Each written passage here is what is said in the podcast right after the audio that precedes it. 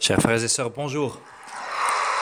Nous écoutons la catéchèse du pape François à Rome le 30 novembre 2016.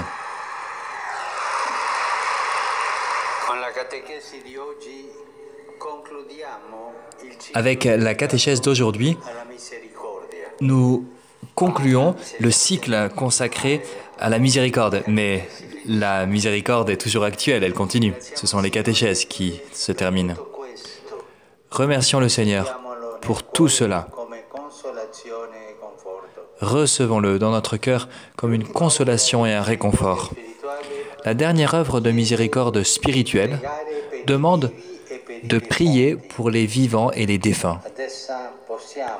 À cette œuvre-là, nous pouvons joindre aussi la dernière œuvre de miséricorde corporelle qui invite à ensevelir les morts. Cette demande peut sembler un peu étrange. Néanmoins, dans certaines régions du monde qui vivent sous la flagellation de la guerre, des bombardements et de la peur et des victimes innocentes, cette œuvre est tristement actuelle. La Bible Offre un bon exemple à ce sujet, celui du vieux Tobie, qui, au risque de sa vie, ensevelissait les morts malgré l'interdiction du roi. Aujourd'hui encore, Il y a des gens qui risquent leur vie pour donner une digne sépulture aux pauvres victimes des guerres. Cette œuvre de miséricorde corporelle n'est donc pas lointaine de notre existence quotidienne et elle nous fait penser aussi à ce qui a eu lieu le vendredi saint, quand la Vierge Marie avec Jean et des femmes était présents au pied de la croix de Jésus, arrive Joseph d'Arimathie, un homme riche, membre du Sanhédrin, mais qui était devenu un disciple de Jésus et qui offre pour lui un sépulcre neuf, creusé dans la roche. Il va courageusement voir Pilate et il demande le corps de Jésus. Une vraie œuvre de miséricorde, accomplie avec un grand courage. Pour les chrétiens, la sépulture est un acte de piété, mais aussi un acte de grande foi. Nous déposons dans la tombe le corps de nos êtres chers avec l'espérance de leur résurrection. C'est un rite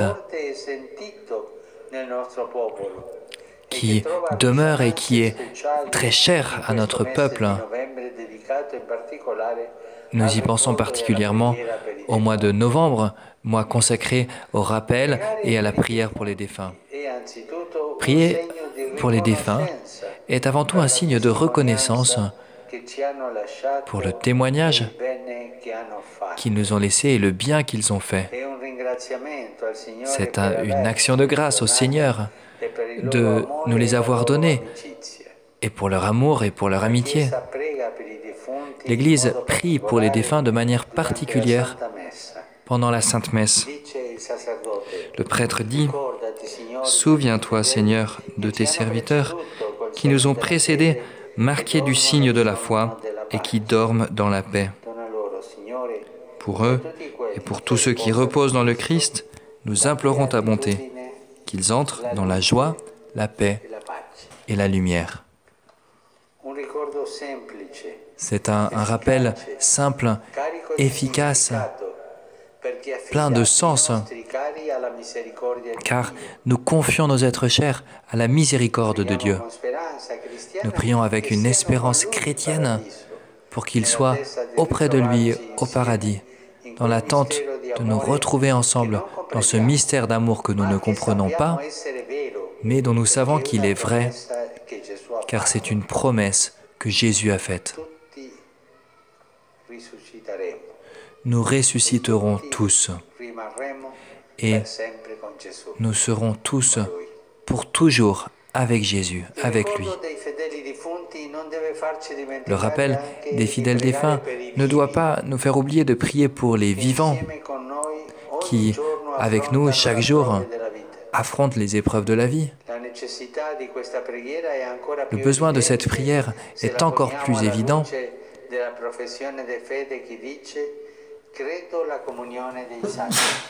quand nous la mettons en parallèle avec la profession de foi qui dit ⁇ Je crois en la communion des saints ⁇ c'est cette dimension que Jésus nous a révélée, la communion des saints, qui indique que nous sommes tous immergés dans la vie de Dieu et que nous vivons de son amour.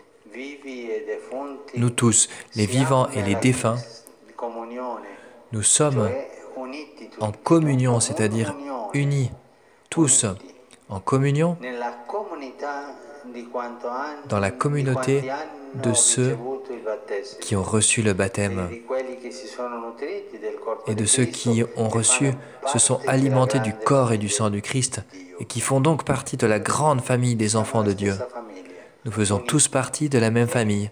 Nous sommes unis et c'est pour cela que nous prions les uns pour les autres. Combien de manières différentes y a-t-il de prier pour notre prochain? Elles sont toutes valides et agréables à Dieu si elles sont faites de tout notre cœur. Je pense de manière particulière aux mamans et aux papas qui bénissent leurs enfants le matin et le soir. Il y a cette habitude encore dans certaines familles de bénir les enfants, c'est une prière. Je pense à la prière pour les personnes malades. Quand nous allons les voir, nous prions pour elles. Je pense à l'intercession silencieuse, parfois faite avec des larmes dans tant de situations difficiles. Nous prions pour telle situation difficile. Hier, euh, hier pardon, et à Sainte-Marthe, il y avait un homme très bon, un entrepreneur, un chef d'entreprise. Malheureusement, il devait fermer son usine.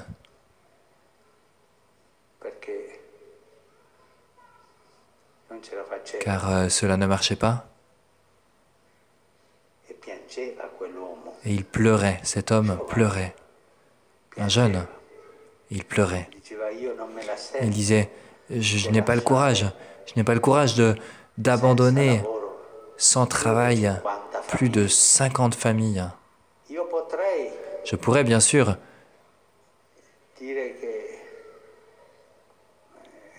je pourrais dire que euh, voilà, déposer le bilan je partirai avec euh, mon argent, mais, mais mon cœur pleurera pendant toute la vie pour euh, toutes ces familles. Voilà un vrai chrétien, un chrétien qui prie avec les œuvres. Et il est venu à la messe pour prier, pour que le Seigneur fasse qu'il s'en sorte, non seulement lui, mais ses 50 familles également. Ça, c'est un homme qui sait prier. Avec son cœur et avec les faits, il sait prier. Il sait prier pour son prochain dans une situation difficile. Il n'essayait pas de s'en sortir lui seul de la manière la plus facile. Il n'en qu'à se débrouiller, non. Un vrai chrétien, un vrai chrétien, et ça m'a fait beaucoup de bien d'entendre ce témoignage. Je pense qu'il y a beaucoup de personnes dans ce cas-là aujourd'hui dans ce moment où beaucoup de gens souffrent du manque de travail.